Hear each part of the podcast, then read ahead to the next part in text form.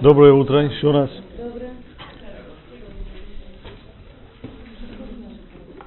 К сожалению, так получилось, что после последней с нами ваш, э, у нас встречи с вами прошло много времени, были тут праздники, и, и мы не сумели продолжить ту тему, которую начали. Но сегодня мы ее все-таки продолжим. Хотя я понимаю, что мне придется, наверное, многое повторить, поскольку слишком много времени прошло. Но для начала давайте расстанемся с мобильной связью.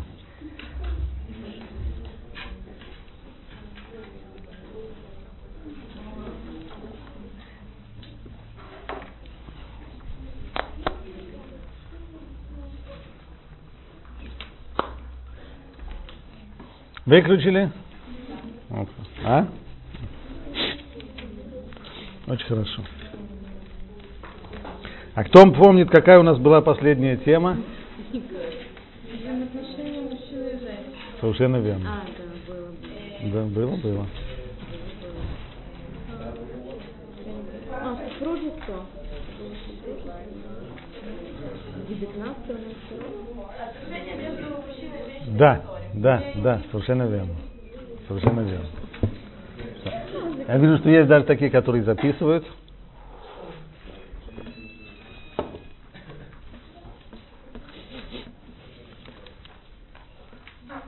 Вкратце повторив то, что мы обсуждали на предыдущем занятии, скажем так.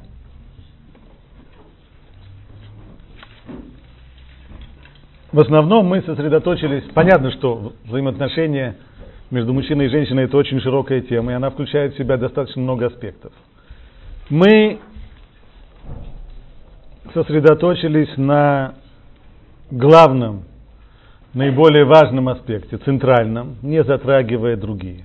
А именно центральный, а центральный аспект здесь это та цель, ради которой вообще был создан человек в такой форме, в форме мужчины и женщины, и почему должны существовать два пола. Почему человечество должно было быть разделено таким образом на две половины? На первый взгляд вопрос, казалось бы, э, неуместный, а все остальные животные тоже существуют, э, самцы и самки. Это верно, но то, что там существуют самцы и самки, это исключительно для одной простой, хотя и может быть важной цели, для продолжения рода, поскольку Всевышний создал этот мир с существующими в нем видами животных, то пока, по, доколе есть необходимость в том, чтобы эти животные существовали, значит, э, должно быть, должна быть система, которая работает на, продолж, на сохранение и на продолжение вида. Ну вот поэтому и существуют самцы и самки. У человека это, безусловно, не так, поскольку связь мужчины и женщины и взаимоотношения выходят далеко-далеко за рамки только размножения, сохранения вида, продолжения рода и так далее. Этим-то и отличается прежде всего взаимоотношения у людей от взаимоотношений, которые есть у животных. Для животных в тот момент, когда цель достигнута и есть оплодотворение, то в этот момент дальше вообще в каких-то взаимоотношениях обычно интересу нет никакого. А в самых крайних случаях, это вещь известная, как, например, у одного вида пауков, так там, там совсем просто. Совершенно верно, да. Самка, она консервирует самца, консервирует, не сразу его съедает. Она его разделяет его на несколько, на несколько порций, для того, чтобы он не испортился, она впрыскивает в него такой состав, который его проконсервировал бы, и таким образом питается им достаточное время. Вот и все. У человека это не так. Итак, какова же цель, какова же цель существования двух полов, мужчин и женщин? То, что мы видели в истории о создании человека, идея была «Ваю лебасар эхад». Пусть оставит мужчина свою мать и своего отца и прилепится к своей жене, и будут они единым телом. То есть соединение в одно единое, которое, цель которого – это создание того, что Тора называет целью Айлоким, то есть образ и подобие Божие. который состоит именно из двух половинок. Из половинки мужской и половинки женской.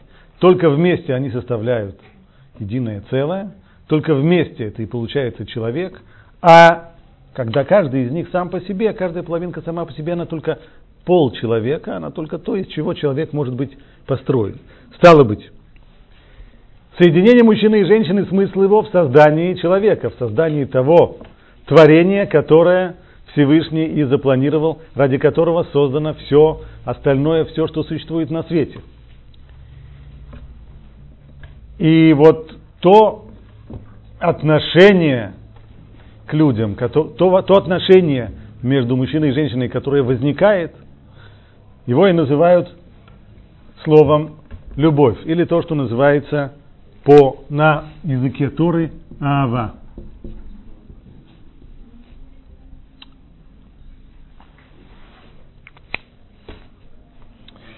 До сих пор был взгляд Торы, дальше мы с вами перешли на существующие в мире стереотипы того, что такое вообще любовь. Что люди думают, когда они употребляют, упоминают это слово любовь.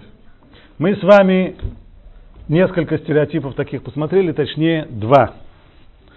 Первый, мы его условно назвали романтическая любовь.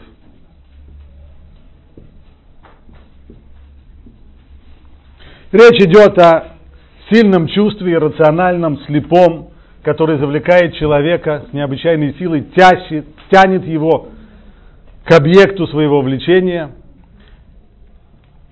Но точно так же, как это иррациональное чувство возникает помимо воли человека, точно так же оно и уходит и исчезает, тоже не спросив человека, хочет он того или нет. То есть все сводится исключительно к влечению, к слепому чувству, э, очевидно сопровождаемому сильными эмоциями, по крайней мере так это описывается в книгах и так это показывается в кино. Правда, в жизни такое присутствует достаточно редко, и поэтому многие люди, отсюда разочарование многих людей, которые ждут, что в жизни с ними случится что-нибудь, что они видели на экранах, что-нибудь, про что они читали в книгах, а в жизни такого почти и не встречается.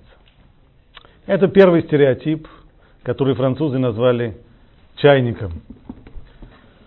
Чайник, который сняли с плиты, он кипит, но поскольку кипит, а с плиты-то его сняли, то он обязательно, обязательно охлаждается. Второй стереотип. Тоже наше название было условная гастрономическая любовь.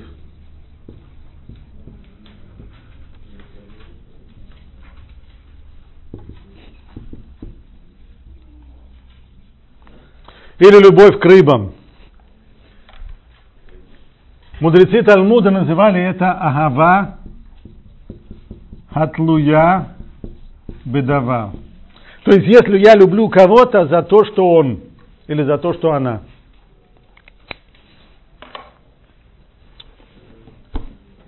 Суть этого стереотипа в том, что разговор вообще идет не о любви к кому-то другому, а разговор идет, речь идет о любви человека к самому себе. И поскольку человек любит самого себя, и к себе он относится очень нежно, и эта любовь, в отличие от французского чайника, она не остывает, а наоборот, чем человек становится старше. Можете спросить об, об этом у пожилых людей. Чем человек становится старше, тем его любовь к самому себе все более сильна, все более глубокая, все более трогательная.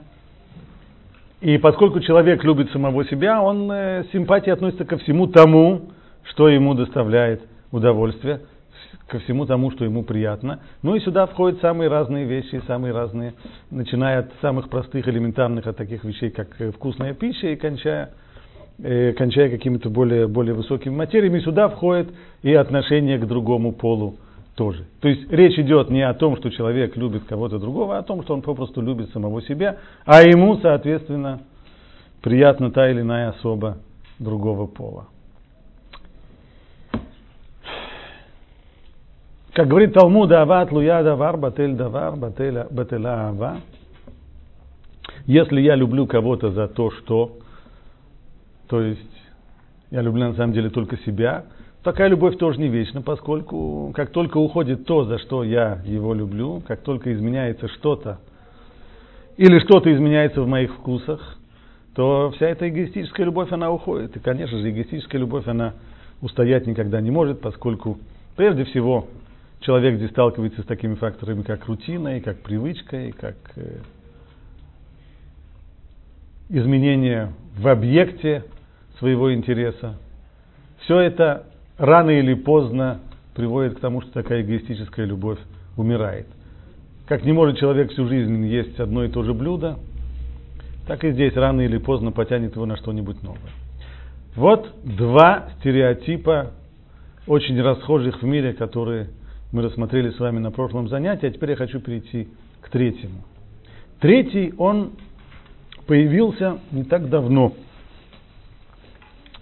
и лишь в последнее время.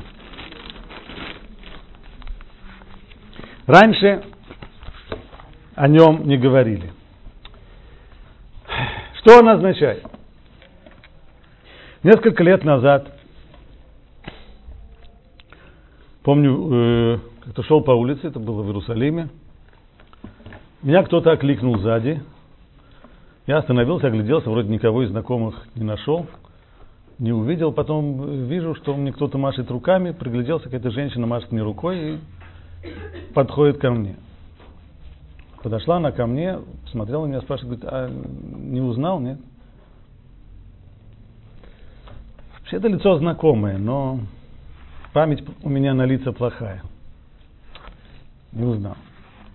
Как же? Она представилась. Оказалось, что мы с ней учились в одной, в одной школе, даже в параллельных классах. Хорошо-хорошо были знакомы. Ну, не узнал. Она говорит, что я, что это, говорит, я так постарела? Я говорю, да нет.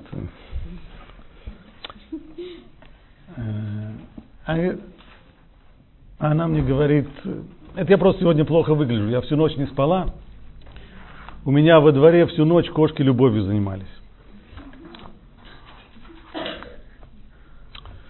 Вот оказывается, что такое любовь. Это то, чем кошки в марте месяце на дворе занимаются. Лет 30-40 тому назад подобная фраза вряд ли бы была воспринята людьми адекватно, а сегодня человек слышит такую фразу и его это совершенно не колышет. Люди говорят про то, что кто-то занимается любовью, или кто-то делает любовь, или еще что-нибудь. Иными словами, если перевести это из разряда шуток, что же имеется в виду? Что же люди на сегодняшний день понимают под словом любовь? В общем-то, на самом деле существует только одно, чистая физиология. Есть секс. Но сексуальные отношения могут еще сопровождаться некой эмоциональной стороной, как э, побочный, как побочный эффект сексуальных отношений. Там, где подобная эмоциональная сторона существует, значит, вот говорят про любовь. Там, где она не существует, значит, любовь тоже, наверное, закончилась. Вот и все. Никаких тайн, никаких романтические бредни, оставленные в 18 веке, максимум в 19 Сегодня поколение реалистичное, сегодня оно занимается исключительно физиологией, максимум. Причем вот эта вот подмена понятий, когда начинают говорить о любви, а заканчивают сексуальными отношениями, либо наоборот, она постоянно и всюду и везде. Каждый раз, я когда к вам приезжаю, я нахожу какой-нибудь новый перл во время самолетных э, моих перелетов. На этот раз я тоже нашел. Я его даже вырвал. А? Упал микрофон. У меня упал микрофон. Спасибо. Даже микрофон не выдержал этой истории про кошек. Я бы на его месте тоже не выдержал. Статья, на которую я наткнулся, она тоже объяснила, что она наконец-то, раскрыва, наконец-то раскрыта тайна феномена любви. Что значит любовь? Оказывается, люди любят друг друга носом. То есть, то, что вызывает чувство, называемое любовью, это попросту запахи, которые источают люди. Слушайте внимательно. Коктейль молекул пьянит голову и сердце, вызывая то чувство, которое мы называем любовью. Так что же, выходит, что какие-то вещества со скучными названиями серотонин, эндорфины определяют, с какой силой любит и страдает душа? Получается, что так. Известно, что кожа животных, в том числе и человека, выделяет феромоны. Они делятся на аттрактанты, вещества привлекающие, в том числе и, особ, и особь противоположного пола, и репелленты, вещества отталкивающие, вызывающие чувство тревоги, беспокойства. В малых количествах их невозможно уловить человеческим обонянием, но молекулы запаха соединяются с рецепторами в слизистой носа, и если они совпадают как ключ с замком, возникает электрический ток, ага, который по нервам передается прямо в мозг в центры страсти.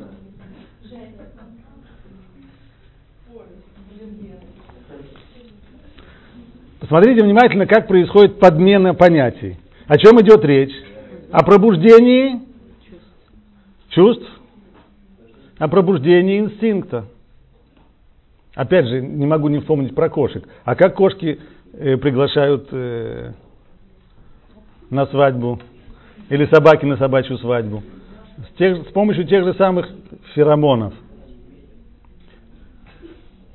А в статье Коктейль молекул пьянит голову и сердце. Непонятно, почему голову и почему сердце. Речь идет, скорее всего, о железах. И вызывает то чувство, которое мы называем любовью. Иными словами, никакой любви нету, дичур собачья. И все, что есть, это только исключительно физиология, вот и все. Дальше делается вывод, каким образом создать любовь. Нужно просто покупать э, духи компании э, не знаю какой, которые включают в себя эти самые аттрактанты. Ну, достаточно новая идея. Лет 40 тому назад, когда вы начали про это говорить, немножко посмотрели бы как на людей из зоопарка. Но в последнее время нормально. Дело здесь не только в, в дикости, и не только в том, что вообще о том, что такое любовь, и о том, как написано здесь, душа и сердце, об этом люди вообще не имеют понятия. Здесь дело не только в этом. На самом деле здесь есть еще очень серьезное недопонимание и второй части, а именно роли сексуальной сферы в отношениях между мужчинами и женщинами.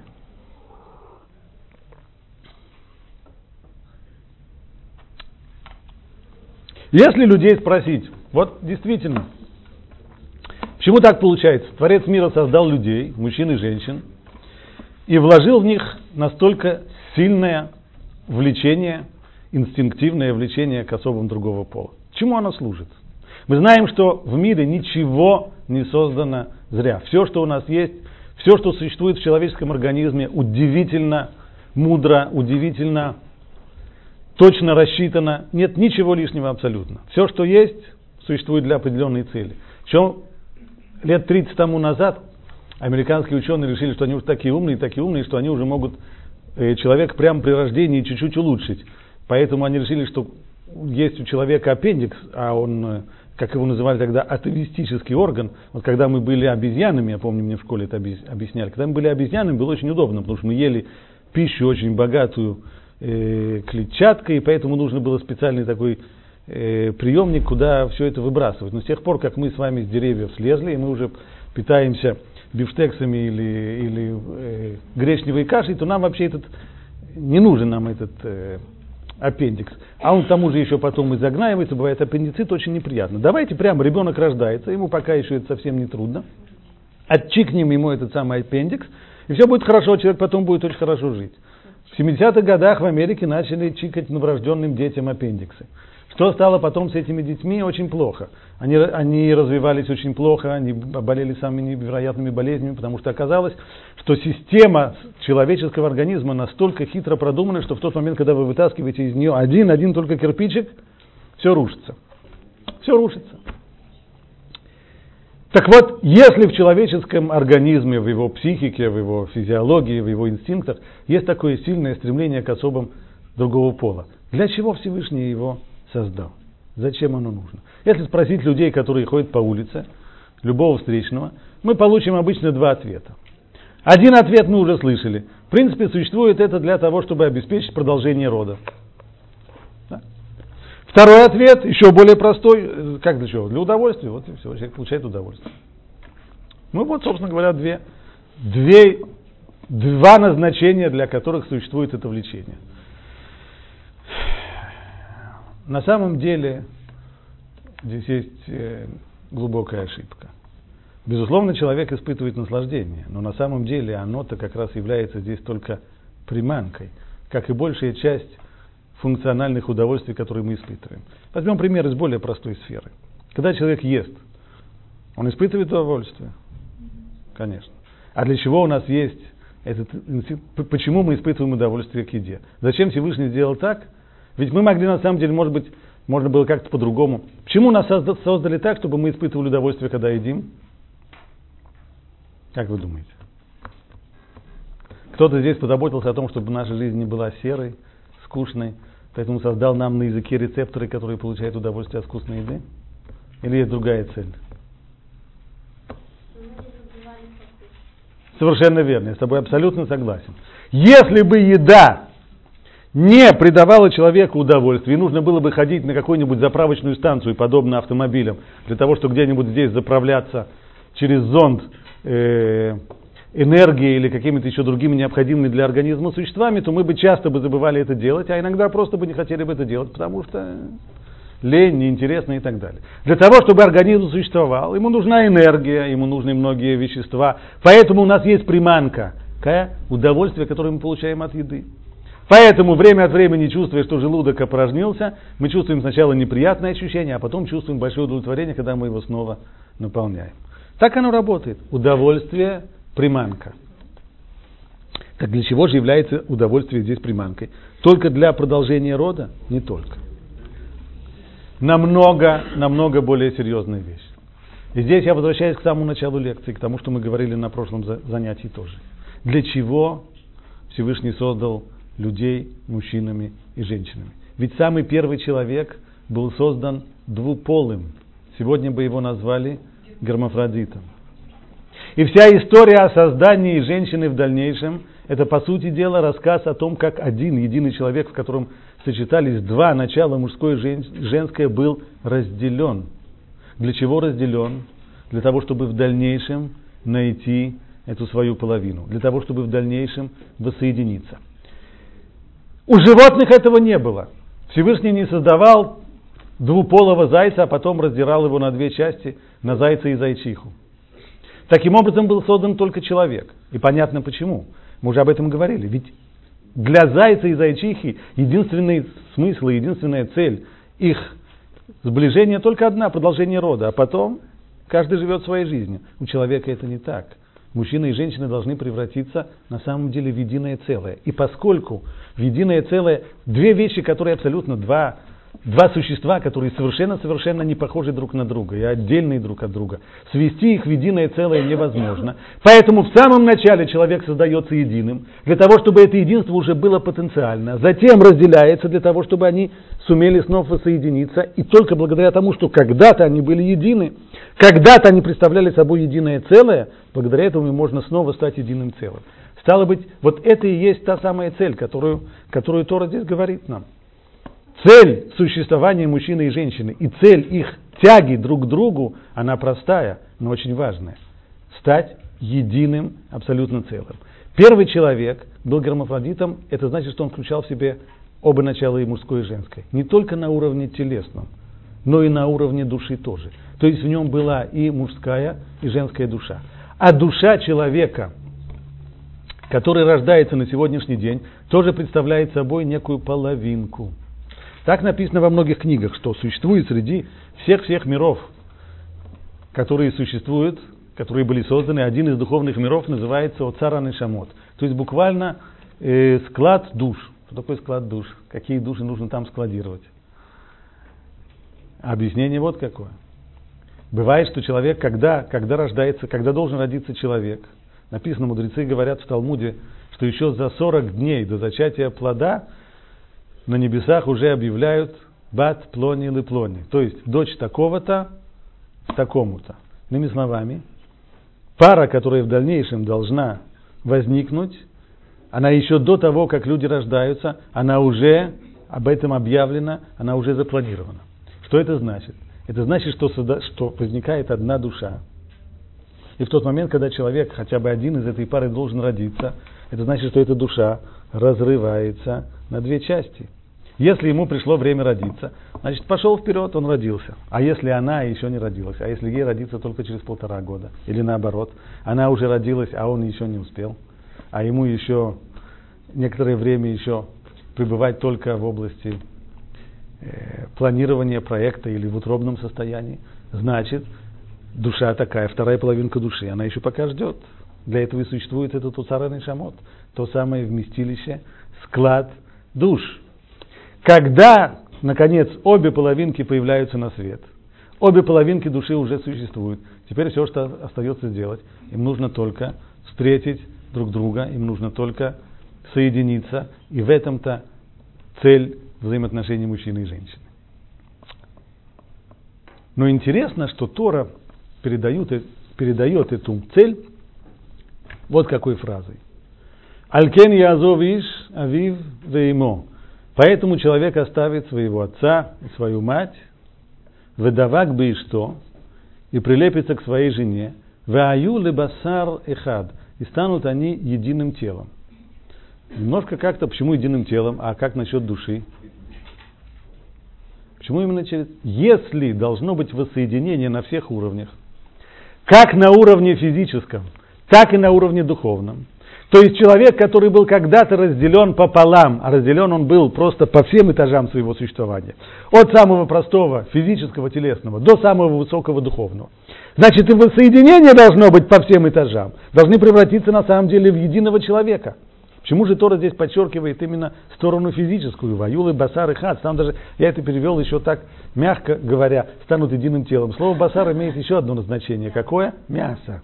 То есть то, что называется по-русски еще плоть. Мясо. Почему, почему нажим именно на этом? Много лет назад э, в кругах интеллигенции, 200 лет назад, 150 лет назад, рассуждали на следующую тему. Может ли быть любовь исключительно духовной, не включающей физической, физической стороны? Э, мы не будем сейчас приводить э, высказываемые людьми тогда различные мнения за и против, это неинтересно, потому что нерелевантно. Это само постановление вопроса, оно не имеет места. Человек, вот почему. Даже, даже если мы скажем, что цель – это воссоединение полное, и соединение прежде всего на уровне духовном, двух душ. Но мир создан таким образом, что духовные субстанции могут соединяться только через физическую сторону. В каббалистических книгах написано, что в этом-то глубокая причина того, что Творец мира создал человека обладателем и тела тоже, не только души. Потому что в духовном мире разные, в духовном мире объединение разного невозможно.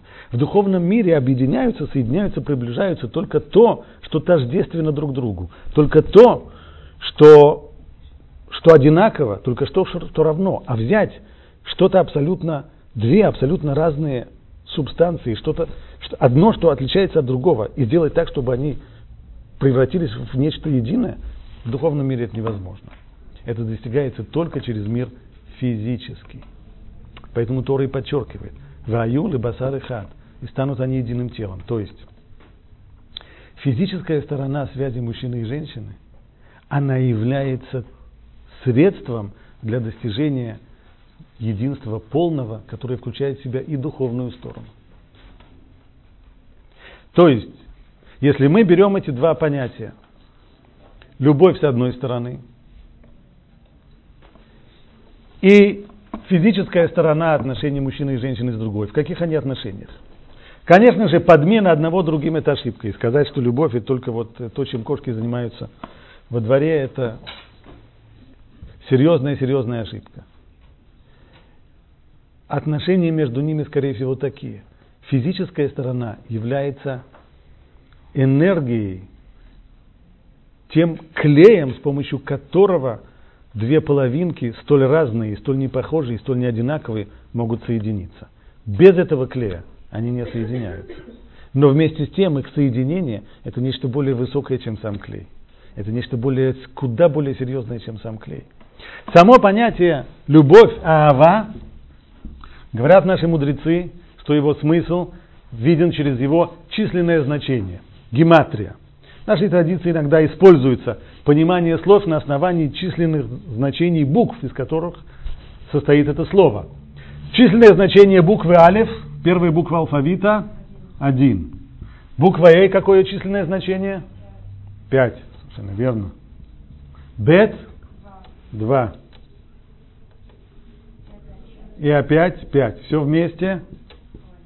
Ой, хорошо, что никто не вытащил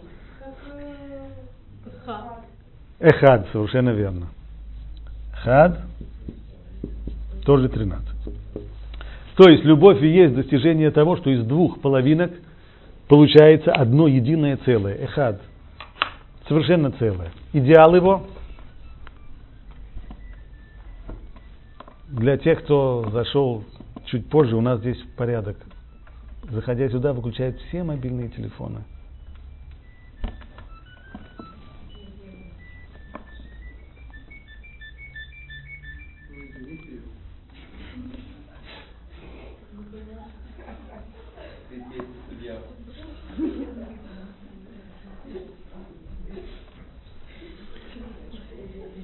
Идеал, в идеале, это выглядит так. В Иерусалиме был один, жил один известный очень э, человек, звали его Рыбари Левин. И о нем рассказывает такую историю, рассказали ее врач, к которому он э, ходил, уже после его смерти. Он рассказал, что как-то Рыбари привел к нему свою жену. Ну и врач, как принято, посмотрел на них, сказал, на что жалуетесь? Традиционная фраза, да. На что, на что рыбарь сказал, у нас болит нога моей жены. Это он не сказал, потому что кто-то сейчас записывал его афоризмы. Так, он сказал это просто врачу. Но ощущение человека, что это не то, что у нее болит, а это у нас болит. Когда два человека стали единым целым. Когда человек уже не ощущает грани между собой и между другими. Кстати, именно вот здесь, вот именно в области боли и проверяется, на самом деле, два человека, они единое целое или нет. Может быть, люди скажут тому действительно, вот мы прям, прямо так, как пара голубей, так ли это на самом деле или нет. В Талмуде приводится этот критерий в очень интересной форме. Рассказывается, что как-то умер один человек, и нужно было разделить его наследство. Наследство делится между его сыновьями, когда каждый получает свою долю в наследстве. И вот среди его сыновей вдруг пришел один человек, у которого было две головы. Был двуголовый, такая аномалия. Но этот, но этот или эти две головы, или этот две головы сказал, или они сказали, что на самом деле мы не просто один человек о двух головах, мы на самом деле, поскольку у нас две головы, то мы два сына, поэтому нам полагается, мне полагается, две доли в наследстве. Вот здесь перед мудрецами встал серьезный вопрос, как отнестись к, этому, к этой претензии. Что же перед нами на самом деле? Это один человек о двух головах, аномалия. И тогда он просто один, и ему полагается одна доля в наследстве. Либо это два человека, просто они так вот срослись, что они ходят вместе. Но на самом деле это двое, им полагается тогда две доли. Критерий проверки был вот какой. Решили сделать следующим образом. Человек подошел к ним сзади и капнул горячего кипятку на одну из голов. В чем была идея? Если вторая голова заорет «Ай!», это значит один человек. Если вторая голова промолчит и, и орать от боли будет только первая голова, значит перед вами два человека. Вот это точный совершенно критерий. Когда мы знаем, что это один человек, а не двое, когда один чувствует боль другого как свою. И не в позе, и не на словах, а на самом деле. Вот это и есть идеал любви когда два человека становятся абсолютно-абсолютно единым целым. Для этого существует физическая связь. Без нее в нашем мире полного-полного единства никогда не достигнуть. На уровне единства душ никогда полного единства не может быть. Это несерьезно и это нереально. Но с другой стороны, Если люди используют физическую сторону жизни, физическую связь между ними, только для того, чтобы, только в э, погоне за удовольствиями, и ради этого они входят в связь с теми, с кем они вообще не собираются быть единым целым, то тогда они используют ту самую физическую сторону жизни, совершенно не по назначению. Сексуальные отношения – это энергетический блок для любви, но они не есть сама любовь. Представьте себе человека, который сидит в машине, и у этой машины есть очень мощный двигатель. Он нажимает на педаль акселератора, двигатель ревет, ревет оглушительно, но машина с места не трогается. Почему она с места не трогается? Ведь человек же нажимает на акселератор. А почему она с места не трогается? Сцепления нет. То есть, если не передается энергия того самого двигателя на колеса, то тогда машина не двигается. То, что называется, машина находится на нейтральной передаче. Стоит на нейтралке, все, с места не двигается. Точно так же человек, который использует физическую сторону отношений между мужчиной и женщиной только для того, чтобы получать удовольствие только в, только в поиске эмоций, удовольствий и так далее, приключений и так далее, такой человек стоит на месте, хотя у него может все реветь. Как бы ни ревел его мотор, он стоит на месте, потому что никакой цели это его не приводит. А цель-то она здесь может быть, а цель-то она одна, любовь. Да, конечно.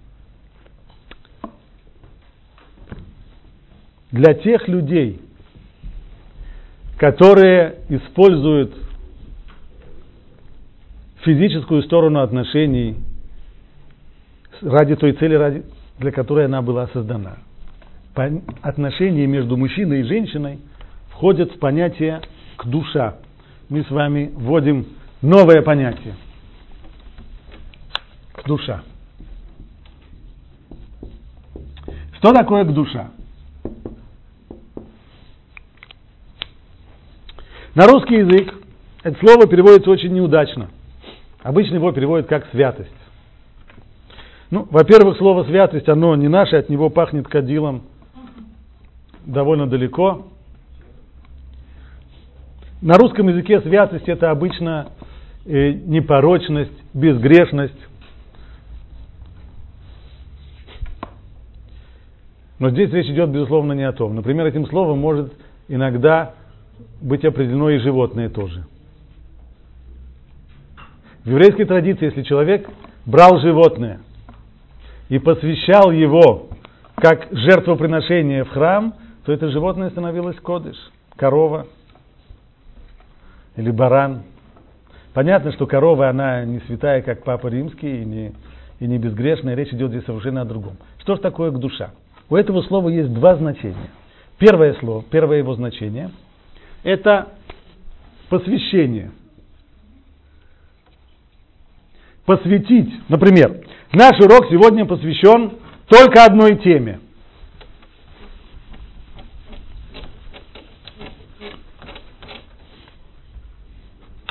Посвятить что-то, это значит выделить и уединить это и создать особую связь между двумя. Это посвящение.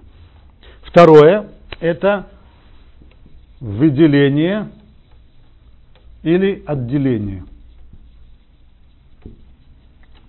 Когда начинается суббота, мы произносим кидуш. Кидуш означает, что мы выделяем этот день субботний из всех других дней недели, будничных, затрапезных. Это особый день.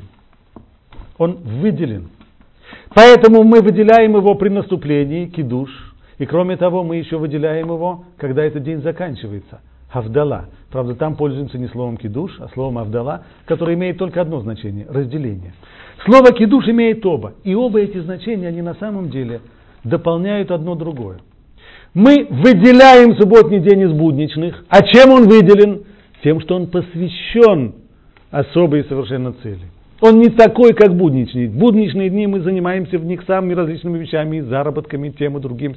Этот день особый, он посвящен совершенно особой теме. Тема субботы – отдельная тема. Чему он посвящен? Но он не такой, как все. Так вот, когда во время свадьбы под хупой жених и невеста оказываются вместе, и это момент, когда они становятся мужем и женой, а момент этот таков. Жених говорит невесте, Арейат мекудешет ли. Ты мекудешет, от слова к душа, мне. Что это значит? Это значит первое, самое простое. Этим ты посвящаешься мне.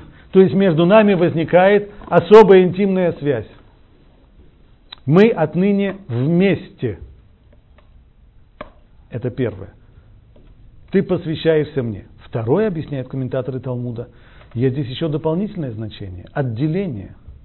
Отделение – это значит, что женщина, которая до сих пор была свободна и потому была разрешена любому другому мужчине, отныне, в тот момент, когда она становится женой одного человека, она становится запрещенной всеми, отделенной от всех.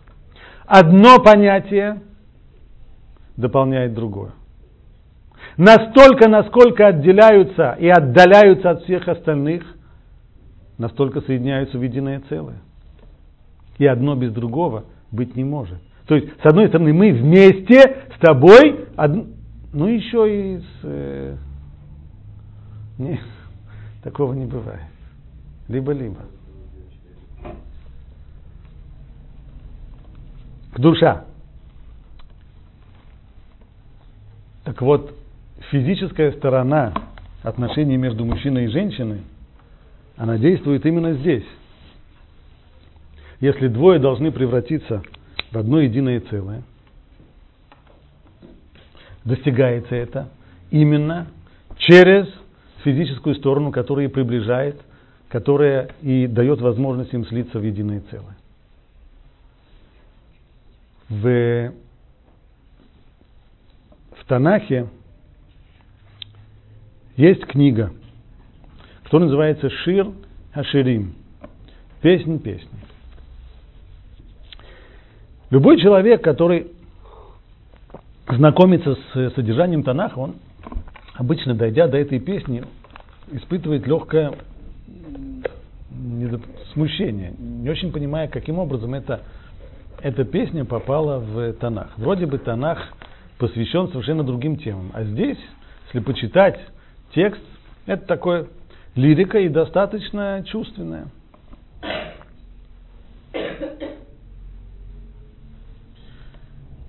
Вплоть до того, что Талмуд говорит, было мнение среди мудрецов, что эту книгу нужно из Танаха изъять, поскольку она сбивает людей с толку.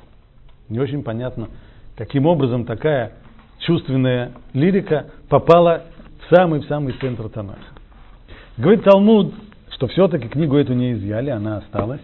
Более того, один из мудрецов в той эпохе, когда обсуждался этот вопрос, Раби Акива, настаивал на том, что эта книга, безусловно, должна остаться в Танахе, и говорил это такой фразой.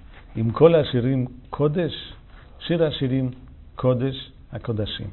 Если все песни, все, что есть в Танахе, это все кодеш, это все кодеш, то Шира Ширим, песни песни, это Кодыш, а Кодашим. Святая святых. Самое-самое-самое возвышенное, что только есть. Почему? Ну ведь действительно все, что там есть в тексте, ну, каждый может прочитать, посмотреть этот текст. Что там такого возвышенного? Что там такого?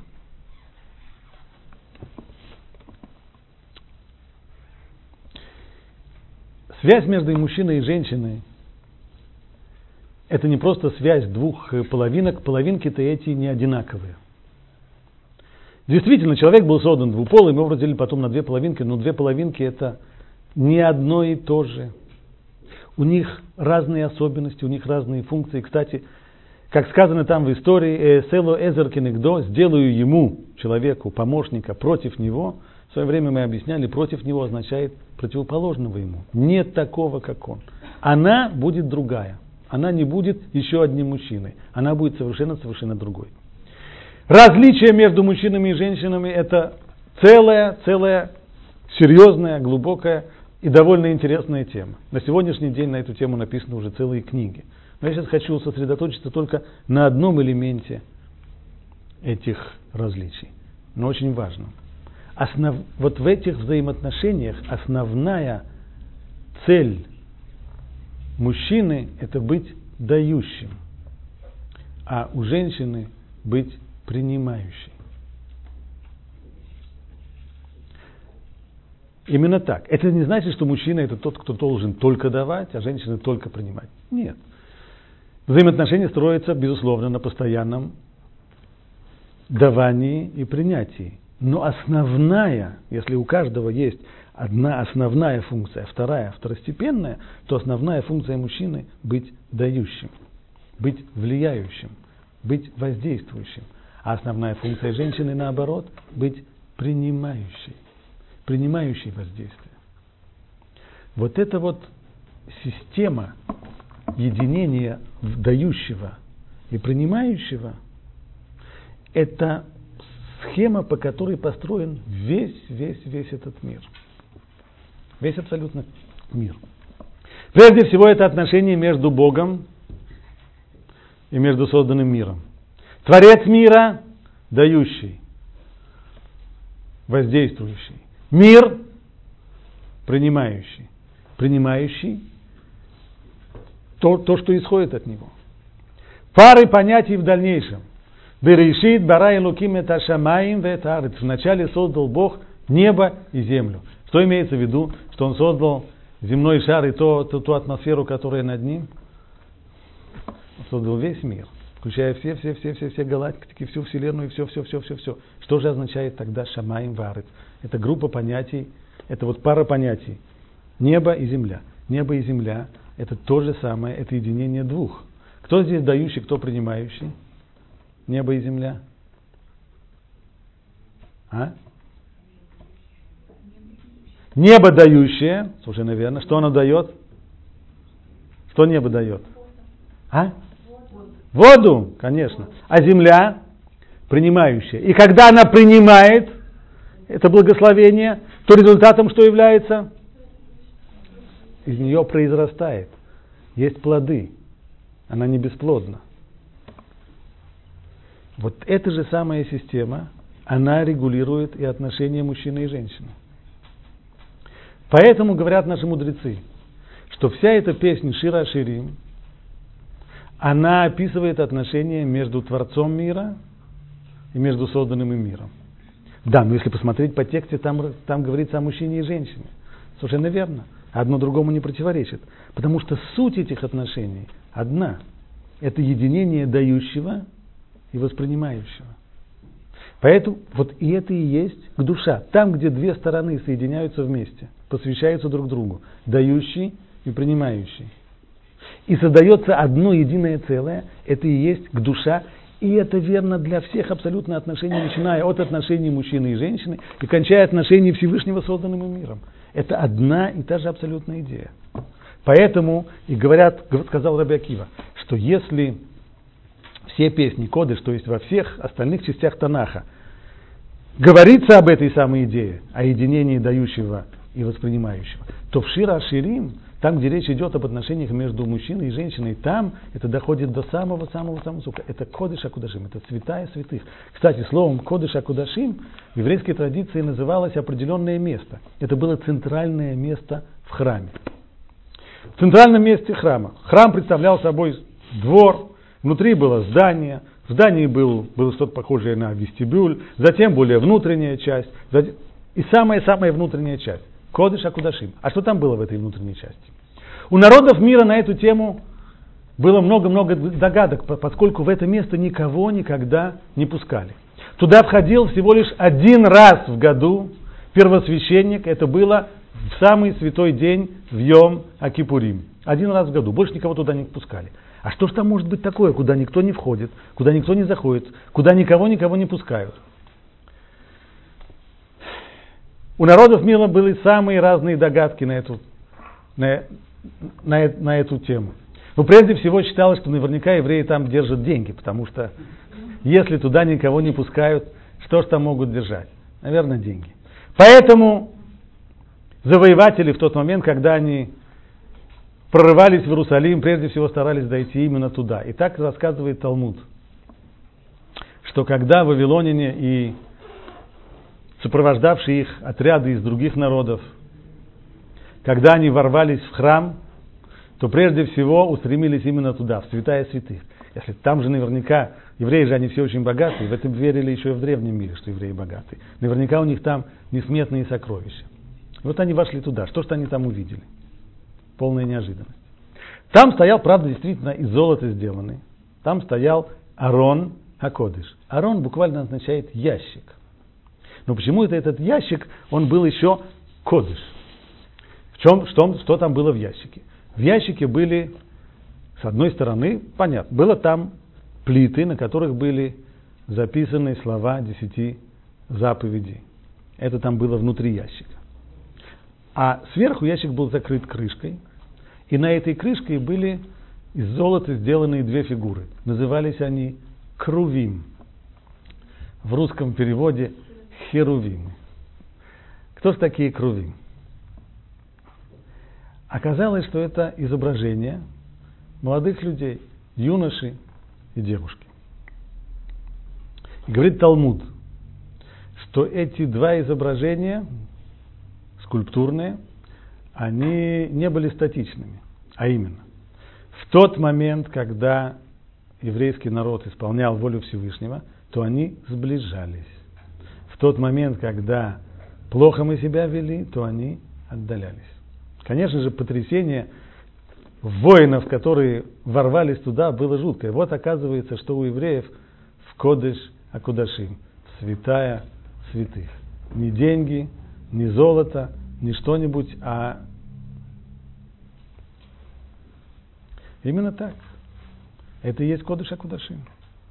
Поскольку на самом деле все то, что касается вот этих отношений, отношений и между мужчиной и женщиной прежде всего, это часть той оси, на которой строятся все отношения между Творцом мира и между созданным миром, между частями этого мира, между мужчиной и между женщиной. Это самое возвышенное, что есть на свете.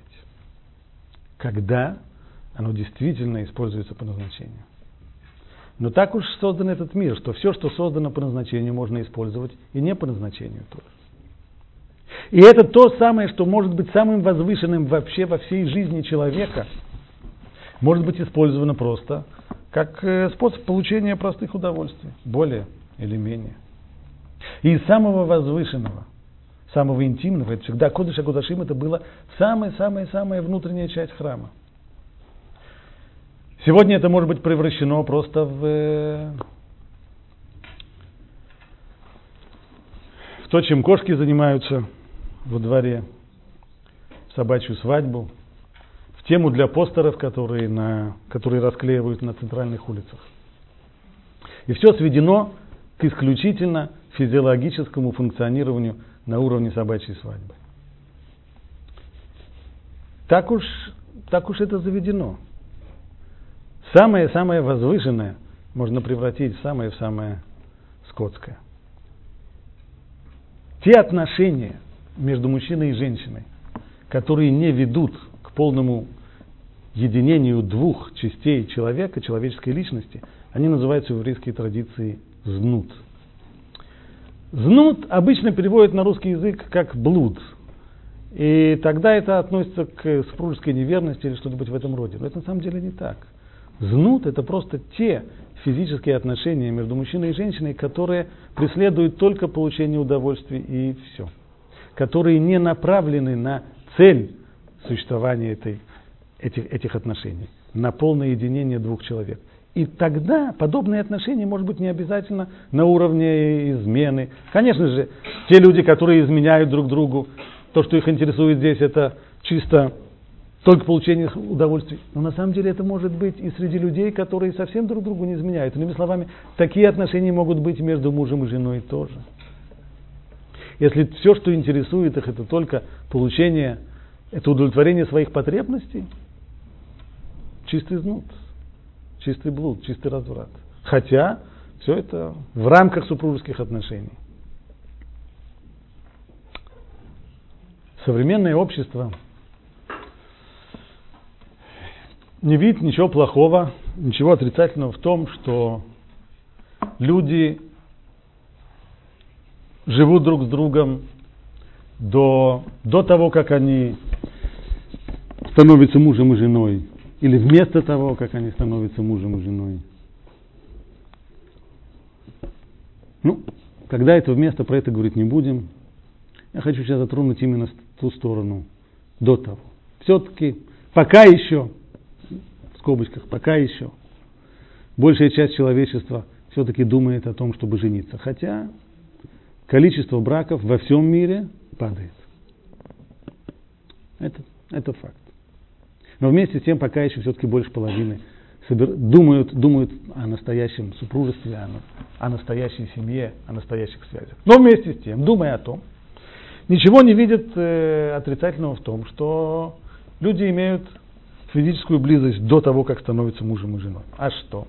Мы сегодня живем, мы уже давным-давно расстались с разными, э, как это называют, э, э, двуличными и э, какими-нибудь религиозными и прочими нормами, и мы живем сегодня в свободном обществе. Почему? Даже наоборот.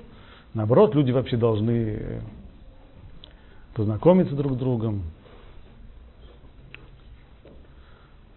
Если вы выбираете машину, вам могут предложить, не будете же вы ее покупать слепую.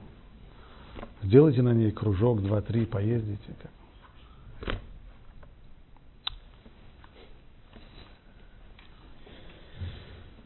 Вот такие отношения до свадьбы, они очень мешают после свадьбы.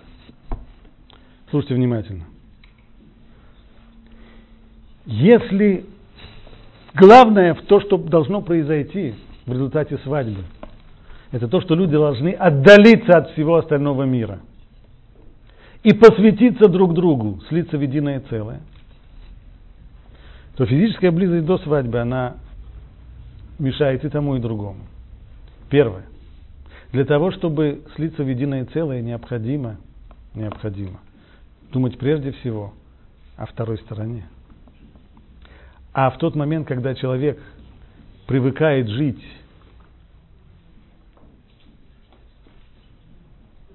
привыкает к физическим отношениям без всякой связи с браком, то он превращается в потребителя. Он воспитывает в себе взгляд на особу второго пола, как на предмет удовлетворения своих потребностей.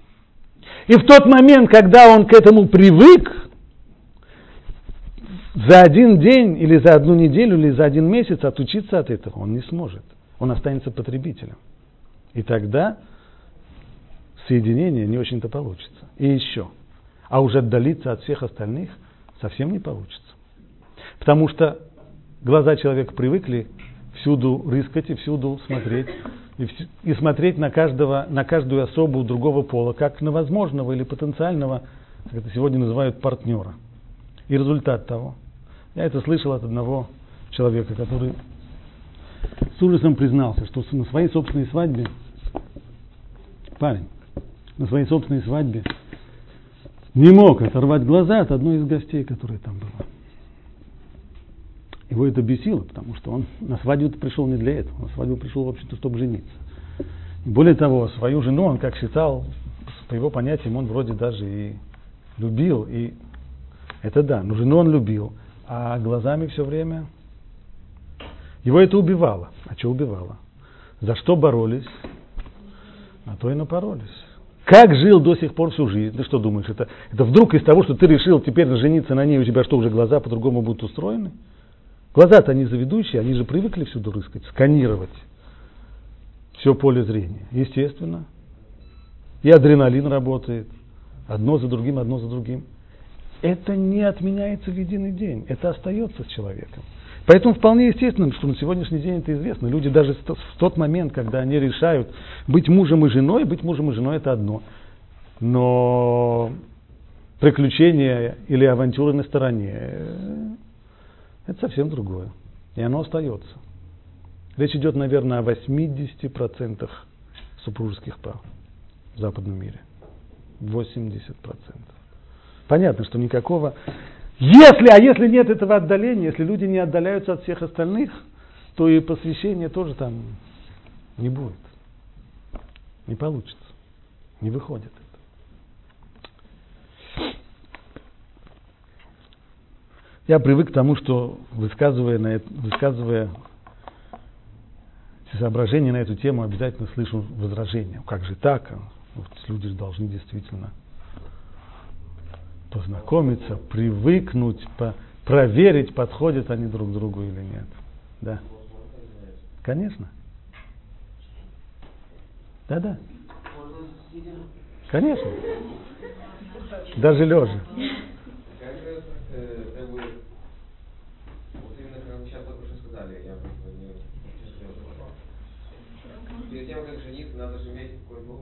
Да, хорошо.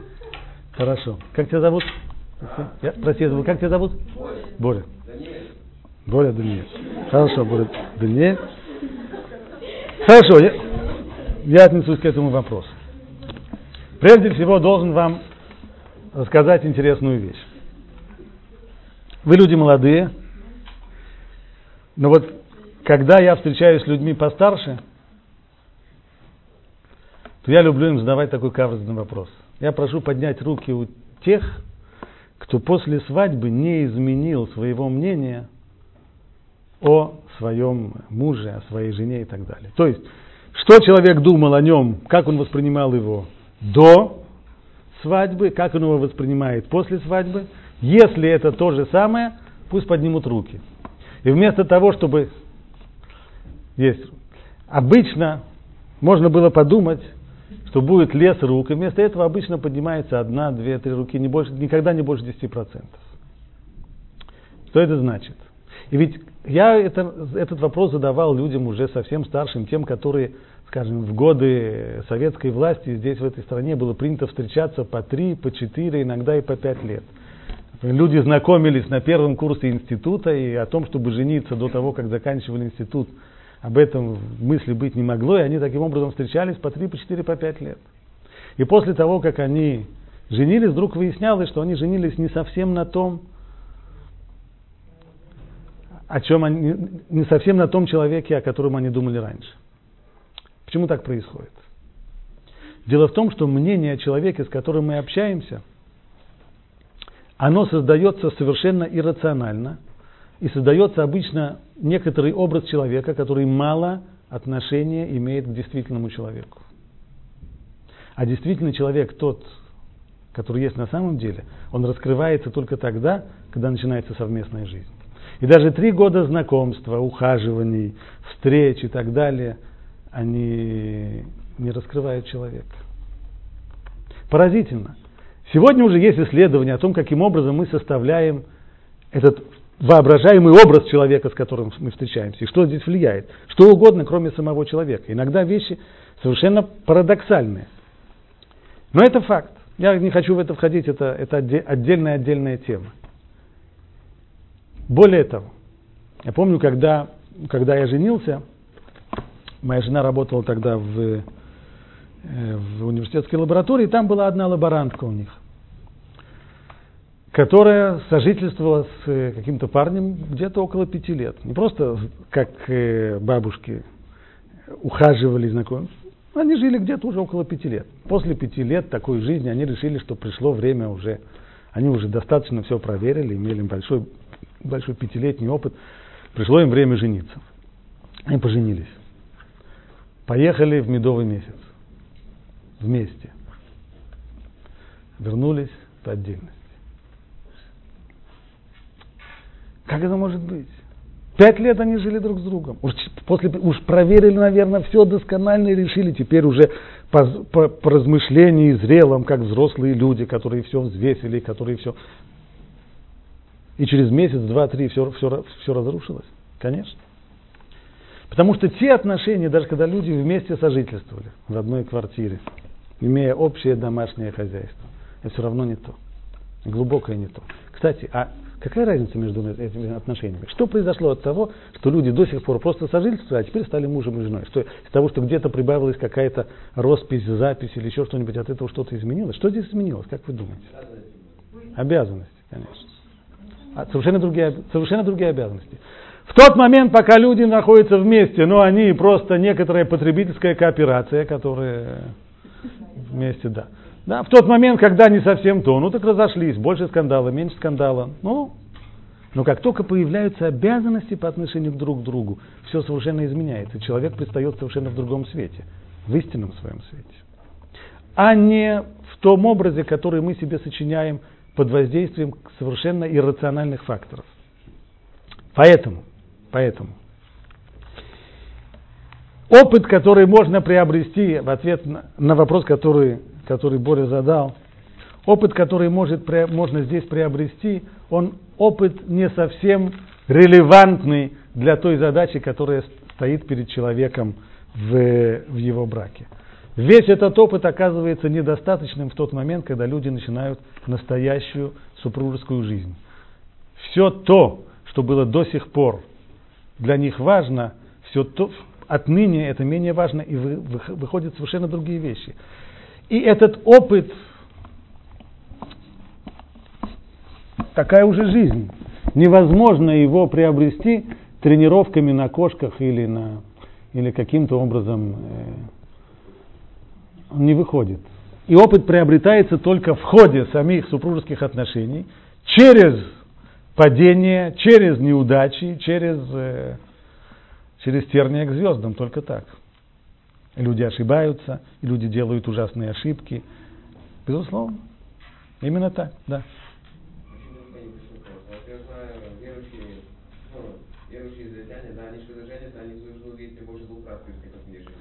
Хорошо. Родители как бы все это делают. То есть у них как бы нет права выбора выбирать женщину. Вот. Они видят два раза, а потом женятся через Сейчас я об этом поговорю. Э, поскольку...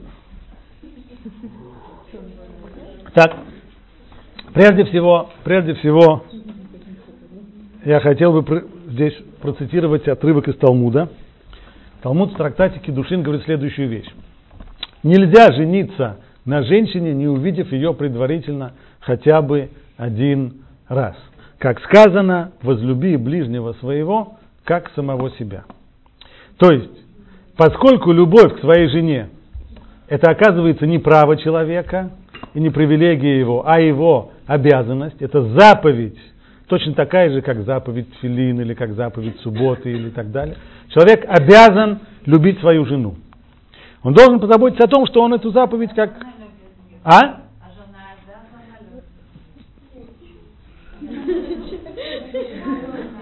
Все, что сказано, правильный вопрос, правильный вопрос, правильный вопрос. Жена тоже, безусловно, должна любить своего мужа. Просто я все время, поскольку я мужчина и вижу мир под определенным углом зрения, значит, я все время даю именно этот угол зрения. Но его можно переводить автоматически и на другую сторону тоже. Так вот, Талмуд говорит здесь именно о мужчине прежде всего потому, что мужчина является именно активной стороной в создании этой связи, а женщина только соглашается, как, как, как Талмуд объясняет, почему действительно построены так отношения, почему бы, не, почему бы не женщина была здесь активной стороной, а мужчина только пассивно соглашающимся. Говорит Талмуд, если мы вспомним историю создания человека, да, женщина была создана от мужчины, таким образом он человек, потерявший что-то, и как человек, который потерял что-то, он ищет то, что он ищет потерянное, поэтому, естественно, сторона мужчины здесь активная. Так или иначе, утверждается, что это обязанность, есть обязанность. Причем эта обязанность сказана теми словами «возлюби ближнего своего, как самого себя». Оказывается, хотя если вы посмотрите, как люди воспринимают это, это, эту обязанность, обязанность любви к ближнему, то оказывается, что они имеют в виду обычно людей очень-очень далеких, каких-нибудь несчастных, голодающих, э, униженных, оскорбленных где-нибудь в Центральной Африке или еще подальше. Но не имеют в виду тех, которые на самом деле близки к себе. А Талмуд говорит ничего подобного. Это заповедь любви прежде всего к ближним. Что значит к ближним? К самым ближним. Чем ближе тебе человек, тем больше ты обязан его любить. Самый близкий тебе человек, жена, прежде всего ты обязан его любить. И как обеспечить исполнение этой заповеди? Объясняет Талмуд, необходимо хотя бы раз с ней встретиться, ибо если он не встретится с ней хотя бы один раз, Может быть, он найдет в ней что-то, обнаружит в ней что-то, что будет его раздражать, и тогда он не сможет ее полюбить. Значит, получается, что для того, чтобы... Да.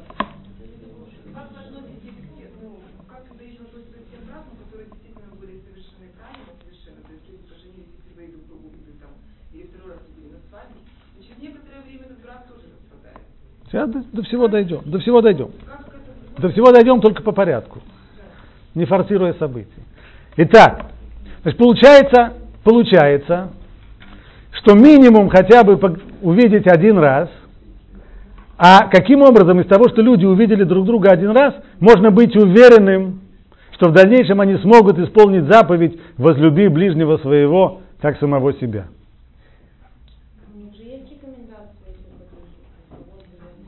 Ну вот, ну что, они слышали, что хороший мальчик, хорошая девочка. А любовь откуда? А любовь откуда? Придет со временем. Дело в том, что любовь сама по себе со временем не приходит. Со временем приходит только наоборот. Усталость и раздражение. Само по себе ничего ценного в этом мире само по себе вообще не приходит и не возникает. А уж тем более такой вещи, как любовь. А любовь, и об этом мы с вами говорили на прошлом занятии. Любовь на самом деле человек строит ее. То есть, слушайте внимательно, на самом деле люб, полюбить другого человека можно полюбить любого человека. Любого. При одном условии, если он не раздражает. Если он, не, если он раздражает, то очень трудно перейти через эту, через эту грань. Если он не раздражает, будем мы его любить или нет, зависит только от нас. И не от него. Не от того, насколько он привлекателен. Не от того, насколько он симпатичен. А от того, как мы к нему будем относиться. Мы уже говорили это с вами на прошлом занятии. Слово «ава» – любовь. Его корень – «хав». Дай. Что это значит? Чем больше человек дает другому, чем больше он вкладывает в, другому, в другого, тем больше он к нему приближается. Если человек занимается тем, чтобы потреблять, и он смотрит на другого человека как на объект удовлетворения своих потребностей, своих желаний, своих стремлений, тогда любви здесь не получится, будет здесь только потребление. Тогда это вот та самая гастрономическая рыбья любовь, про которую мы говорили. Как люди любят рыбу, точно так же они любят и свою жену или своего мужа. Они не любят, потребляют. Тот, кто любит, тот рыбу бросает в воду, если он любит рыбу. Точно так же и здесь. Если человек на самом деле хочет любить другого человека, у него есть только один выход. Это давать ему, думать о нем, заботиться о нем, вкладывать в него. И поскольку человек так построен, что то, во что он вкладывает, он к нему приближается, он к нему привязывается, он становится с ним единым целым. Как, например, у меня был товарищ, очень талантливый художник.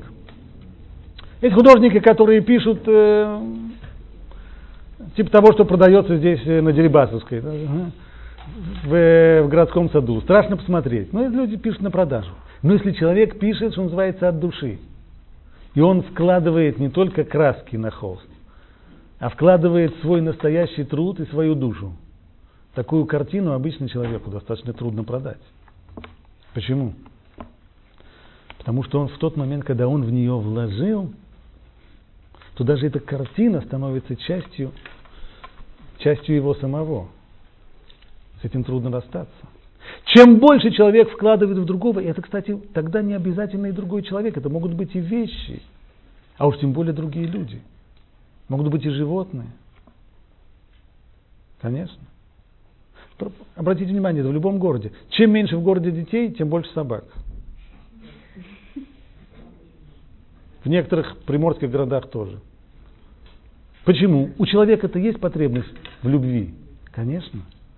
Но детей он не собирается заводить, потому что детей заводить это хлопотно, трудно, дорого и так далее. Лучше собаку. М?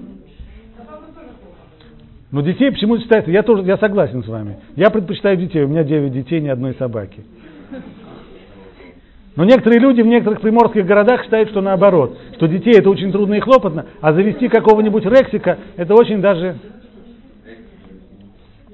Человек, почему? Потому что потребность человека о ком-то заботиться, потребность кого-то вкладывать, она у него существует. И чем больше, поэтому, да. Еще раз. Какой я придерживаюсь? Говорят, что говорят, что пекарь не может свидетельствовать о своих булках. Поэтому я сам про себя сказать вряд ли смогу, об этом могут сказать только те, которые меня окружают, моя жена, мои дети и так далее. В любом случае нужно знать, в любом случае нужно знать, что, конечно же, жизнь, картина никогда не бывает черно-белой, что человек исключительно у него, ведь любовь ава, настоящая, настоящая любовь, любовь давания, или у него любовь эгоистичная. В конечном итоге у человека смешано все, у него есть элементы и те, и другие. Весь вопрос, как всегда, в том, в каких отношениях. Известная, известная формула 2080. Весь вопрос, да, весь вопрос, с какой стороны 20, а с какой стороны 80. Человек, у которого 80% это его рыбная любовь, ну, так выглядит его семья. Человек, у которого 80% с другой стороны и только 20% своей эгоистической любви, это выглядит совершенно иначе. И это видно. Но об этом снова, я сам об этом говорить вряд ли смогу. Об этом могут говорить только те, которые это испытывают со своей стороны. Одно, одно, одну вещь могу сказать, и это каждый, здесь каждый может сам себе, сам, сам себе сделать небольшой тестик. А именно, любовь эгоистичная, как мы сказали – она со временем обязательно становится слабее и слабее и слабее. Любовь настоящая, она со временем становится сильнее. При условии, что люди продолжают действительно вкладывать друг друга. Как только начинают качать права, и что ты мне обязан, и что ты мне должен, так, конечно, все пошло на слом. Поэтому и говорят мудрецы, что минимум, который должен человек сделать, Минимум. Нельзя идти, нельзя идти на, на, на брак с тем, кого ты не знаешь. Это да, потому что, может быть, он будет раздражать. Но если хотя бы один раз посмотрел, в принципе, в принципе, теоретически уже можно, потому что на самом деле раздражает человек или нет, это видно сразу, моментально. Большая часть людей, которые встречаются с другой половиной, на самом деле свое отношение к ней устанавливают – первую же секунду. Я должен вам сказать, что я со своей женой встречался довольно долго, как, до того, как мы поженились. Долго-долго-долго встречался, пока, наконец, э, мы не пришли в гости к одному из моих друзей, и он нас просто спровоцировал. И так совершенно просто и спросил, а долго вы будете еще мотаться таким образом. Мы как-то вообще были не готовы к разговору на эту тему. Ну, когда мы вышли от него, то мы решили начать разговор уже конкретный. После того, как мы поженились, и можно было уже говорить откровенно, я задал жене несколько вопросов. В том числе я спросил, скажи, пожалуйста, а когда, в какой момент тебе стало понятно, что вообще мы как-то... В первый момент, а что? Когда я задал второй вопрос, я говорю, что ты мне голову морочила несколько, по пару месяцев?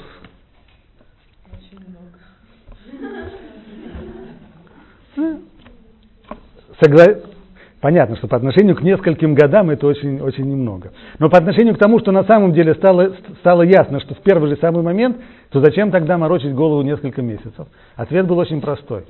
А ну-ка, девочки, как вы думаете, что был за ответ? А? Потому что не спрашивал? Не, не. Я, конечно, не спрашивал, потому что я как стеснялся спросить, мне как не по себе. А... Не, не поэтому, не поэтому. Да, верно, что я ей не предлагал, но на самом деле не поэтому. Если бы я предложил, кстати, сделал бы ошибку. Слишком, если бы я предложил слишком рано, сделал бы ошибку. А ответ был очень простой. Как это? Так вот сразу? То есть, при всем при том, что с одной стороны существует ощущение понимания, что вообще-то это да, так, происходит некоторый клик, да, вот вроде как да. Но с другой стороны тут же начинаются сомнения и а, а как это вот, вот, вот, уже и все, и значит начинается страх. Он понятный, естественно. Вполне естественный, вполне понятный. Но что самое важное и что самое главное. не столь важно для молодых людей, их горизонт недалекий. Простите, что я говорю это. Горизонт недалекий. Где заканчивается горизонт молодых людей, дальше которого они уже не видят? В этом отношении свадьба. Вот. Поэтому центральный вопрос это найти своего, свою пару. Кто это будет и как это будет и прочее. А после свадьбы, а после свадьбы все же пойдет само. Вот это вот грандиозная ошибка. Потому что со свадьбы, девочки, только все и начинается. Свадьбы все не кончаются. Не самое страшное, а самое важное и самое трудное. Поэтому вопрос, кого выбрать и кто будет этой парой, он менее значителен. Кроме того, необходимо знать, что здесь мы выбираем так, как нам это кажется, а на самом деле там еще нас направляют, есть еще кто-то, кто заботится о том, чтобы нашли, мы нашли ту самую свою половину, которая нам и предназначена. Это само собой. Но что самое важное, что менее важен вопрос, менее судьбоносный вопрос, с кем мы начинаем совместную жизнь. Куда более судьбоносный вопрос, как мы начинаем, правой ноги или с левой. И достаточно много людей, поэтому примеров из жизни бывает всегда много. Могут быть люди, которые встретились один, два, три, четыре, пять раз, или один раз, или сорок восемь раз.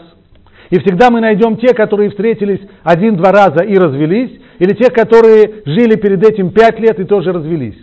Почему? Потому что от того, сколько раз люди встречались до того, вовсе не зависит то, как они будут жить в дальнейшем. А все будет зависеть от их умение построить правильные взаимоотношения. О том, будут ли они давать друг другу, будет ли у них правильное, правильное общение, умеют ли они уступать друг другу и так далее. Поэтому это вещи совершенно независимые. Можно приводить здесь массу примеров. А я знаю такую-то, она встречалась две, э, две недели, вышла замуж и развелась. А я знаю другую, которая встречалась пять лет, и потом развелась через, э, через месяц или так далее. Это абсолютно не зависит. Это не функция, никакой корреляции между степенью знакомства, между степенью э, взаимных, взаимного знакомства и так далее, и между тем, как строится, строится жизнь, нету. Абсолютно. Все зависит от того, как мы правильно строим жизнь. Известно, что на протяжении многих-многих столетий еврейский народ сумел выдержать самые невероятные испытания. Жил в самых невероятных условиях, как физических, так и духовных, как экономических, как и политических. Погромы, притеснения, ужасающая бедность, издевательства. Невероятные вещи. Откуда была сила вынести все это? Каким образом еврейский народ прошел через все, что его, через все то, что составило его судьбу, и он на сегодняшний день по-прежнему живет и существует. А другие народы древности, которые были молодыми народами в ту, эпоху, в ту эпоху, когда наш народ уже был народом достаточно древним. Почему? Они древние. Они... Мы так постоянно говорим, древние греки, древние римляне. Кто-нибудь слышал древние евреи? Нет, евреи. Хотя на самом деле греки были молодым народом, когда наш народ был уже народом пожилым, пожилым, а они древние. Почему они древние, они, а мы нет? Потому что от них ничего не осталось, поэтому они древние, а мы сегодня живы. Почему это так? Что за сила у нас существует? Вот эта сила, благодаря которой еврейский народ выстоял, это еврейская семья. Об нее об семью разбивались абсолютно все валы, все шквалы, и все то, что давило на еврейский народ, останавливалось на пороге еврейской семьи. Она была такой, которая сумела выдержать все. И человек в своей семье, все остальное, что окружало его, все то, что, все то в, чем, в, чем, в чем были сложности и трудности, человек находил свое самое главное счастье и свое самое главное, самое главное сокровище своей жизни внутри своего дома, внутри своей семьи. В отношениях со своей второй половиной, в отношениях со своими детьми. И эта семья, которые всегда-всегда, люди, которые хоть немножко имели возможность посмотреть на нее, они всегда страшно завидовали. Зная, что у них такого нету. Это еврейская семья. Она уникальная. Кто не верит мне, посмотрите, есть рассказ известного русского писателя Куприна. Называется он «Свадьба». О том, как пристав приходит на еврейскую свадьбу. Посмотрите его. Если удается человеку на самом деле построить эту настоящую, настоящую семью, по-настоящему еврейскую, тогда главный вопрос его жизни решен. Если нет, то тогда самые, самые большие успехи, которые человек может, которых человек может достичь на других фронтах, на других поприщах жизни, в работе, в карьере, в деньгах, в, в науке, не знаю где, все это никогда не может человеку восполнить того, что он оказывается несчастным в самой главной своей сфере, в сфере семейной. И такой человек в общем и целом не состоялся. Он несчастный. И несчастный по большому счету. Такова жизнь. Ничто другое не восполняет. Абсолютно. А семья это создается определенным образом. Знаете, Лев Толстой – когда он писал роман Анна Каренина, который он посвятил именно вот этой вот болезненной семейной теме, которая для самого писателя была очень болезненной, очень непростой и очень травматичной. Он сам был глубоко несчастен в этой области. Так вот он в эпиграф романа Лев Толстой выводит одну фразу. Все, все несчастливые семьи, все счастливые семьи похожи друг на друга. Каждая несчастливая семья несчастлива по-своему. Уже, наверное. Почему все похожи друг на друга? Да потому что есть только одна модель-то. А вот несчастливые семьи, есть много моделей. Наши мудрецы за 2000 лет до Толстого выразили это другой фразой. Тот самый Раби Акива сказал, Ишве Иша, два слова известных, мужчина и женщина. Иш Вейша.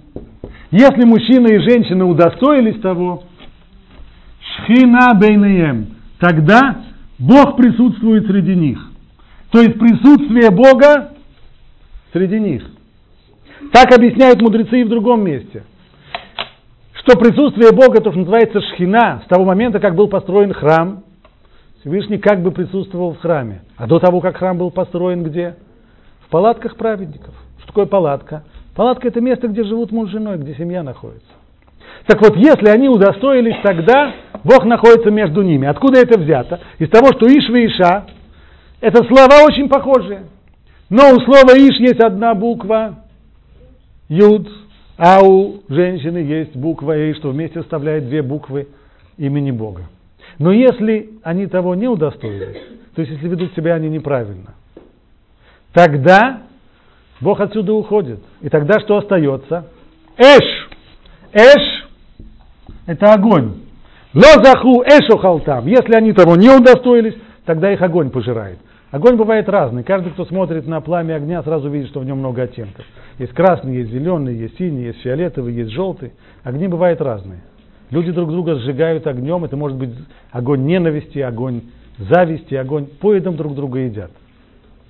А если того удостоились, то того, тому действительно на самом деле это только одна модель создания семьи. Это та семья, которая действительно сумела перейти через все-все-все трудности и все сложности. Это именно еврейская форма семьи. Дай Бог и вам, и нам достигнуть этого самого главного, семейного счастья – и настоящей-настоящей еврейской семьи. Спасибо.